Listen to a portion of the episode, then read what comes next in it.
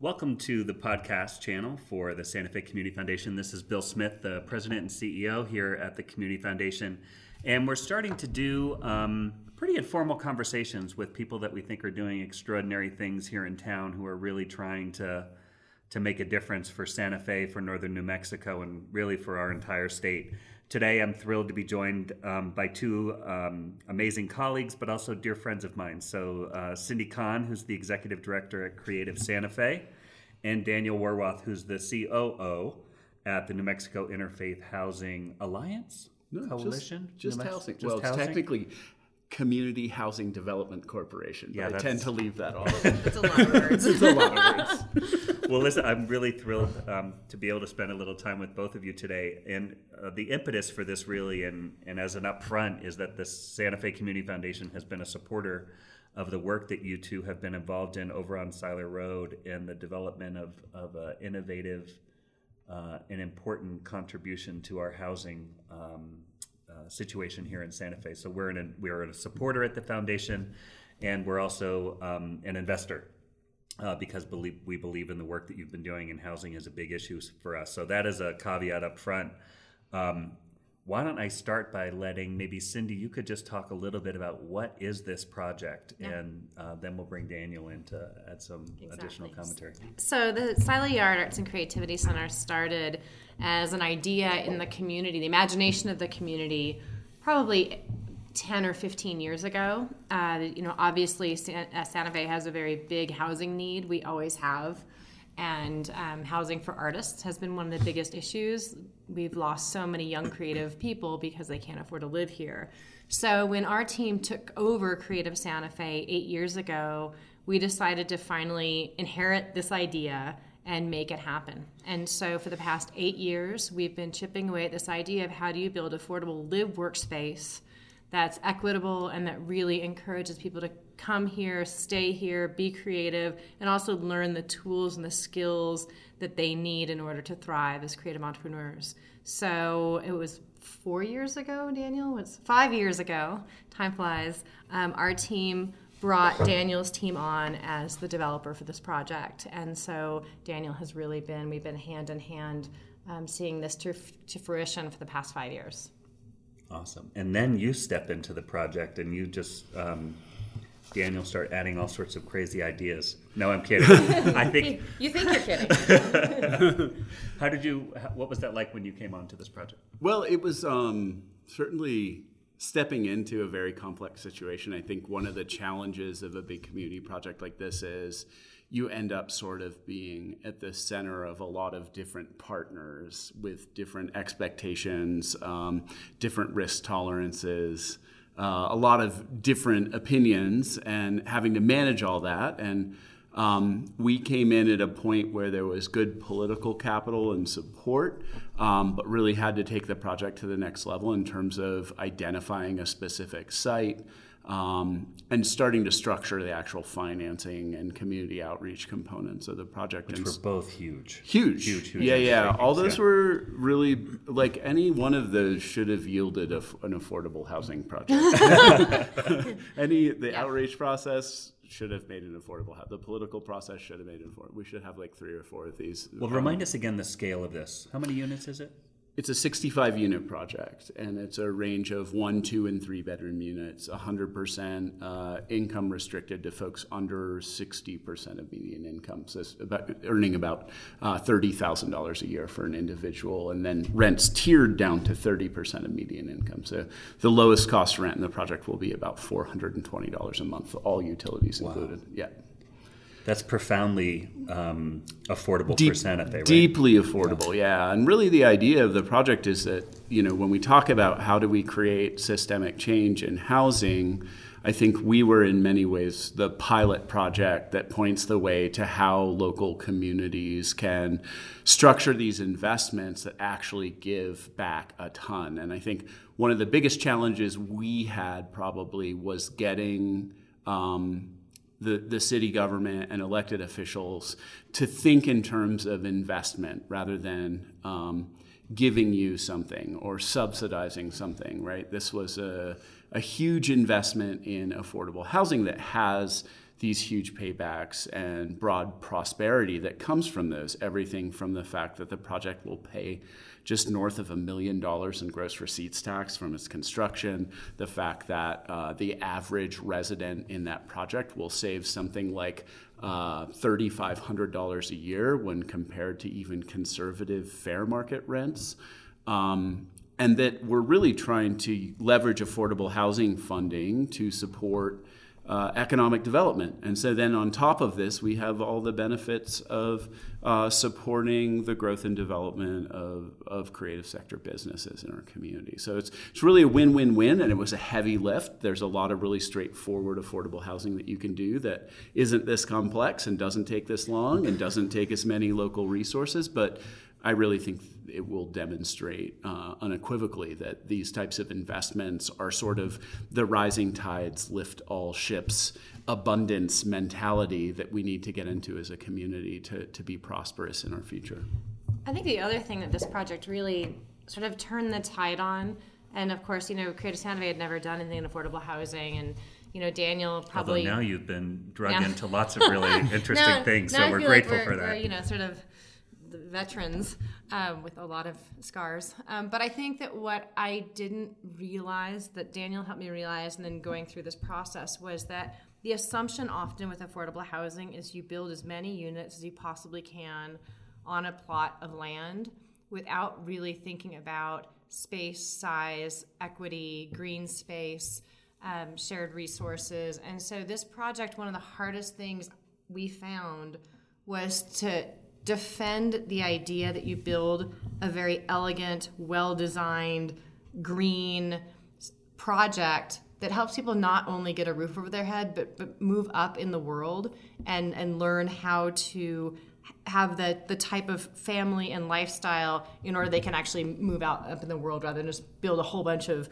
you know a project yeah. um, and ha- shove as many units as you possibly can on an acre because it's beautiful i remember when i first came to the foundation um, you all had done done an event and i kind of knew what was going on over there but um, hadn't really seen it and i remember coming over was it in the old mix space i can't remember it but was, you guys did yeah, an event over there. It was uh, Gregory Waite's space. oh, yeah, yeah. yeah. yeah. And I remember coming to that and thinking, this is not what people would think of as their typical affordable housing exactly. space. It's gorgeous. And we hope that becomes a national model. And, and we got a National Endowment for the Arts grant say, for that yeah. sort of thing. You know, when you get $150,000 National Endowment for the Arts, you get the national eye on your project. Yeah, and I think one of the things that that Our Town grant allowed us to do was invest over $120,000 in community-based design process, which is not something that affordable housing projects generally benefit from.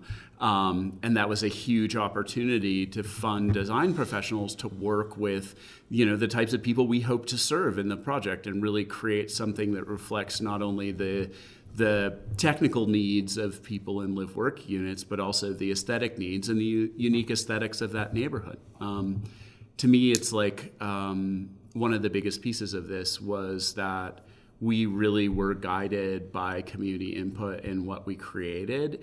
And it's worth noting that made it more expensive and harder to fund and harder to build. And that was one of the challenges we faced. But I think one of the things we can do as a community is recognize that, like, when we do all the things we say we want to do, when we consult communities deeply, uh, consult the neighborhoods where we're building these um, transformative projects, when we consult with the constituencies that we hope to serve and give them a voice in, in the design process, um, sometimes it yields things that are harder, more expensive, harder to build, less constructible because they're not the type of kind of warehousing uh, uh, people with limited means that, that Cyndy's yeah, talking about. Yeah. So I think that's one of the things that we need to recognize that um, the benefits are there for giving people with limited means high quality design. Yeah. It's about not just giving people cheap places to live and work, but giving them an inspirational space to live and, and feel respected Absolutely. and valued. Absolutely. Um, before we shift to um, the last point, sort of around timeline. So, you know, what does the timeline look like for this project? I think one of the most important things also to underscore, and Daniel, uh, you were really spearheading a lot of this, was, um, and you touched on a little bit, but just the the innovative financing right.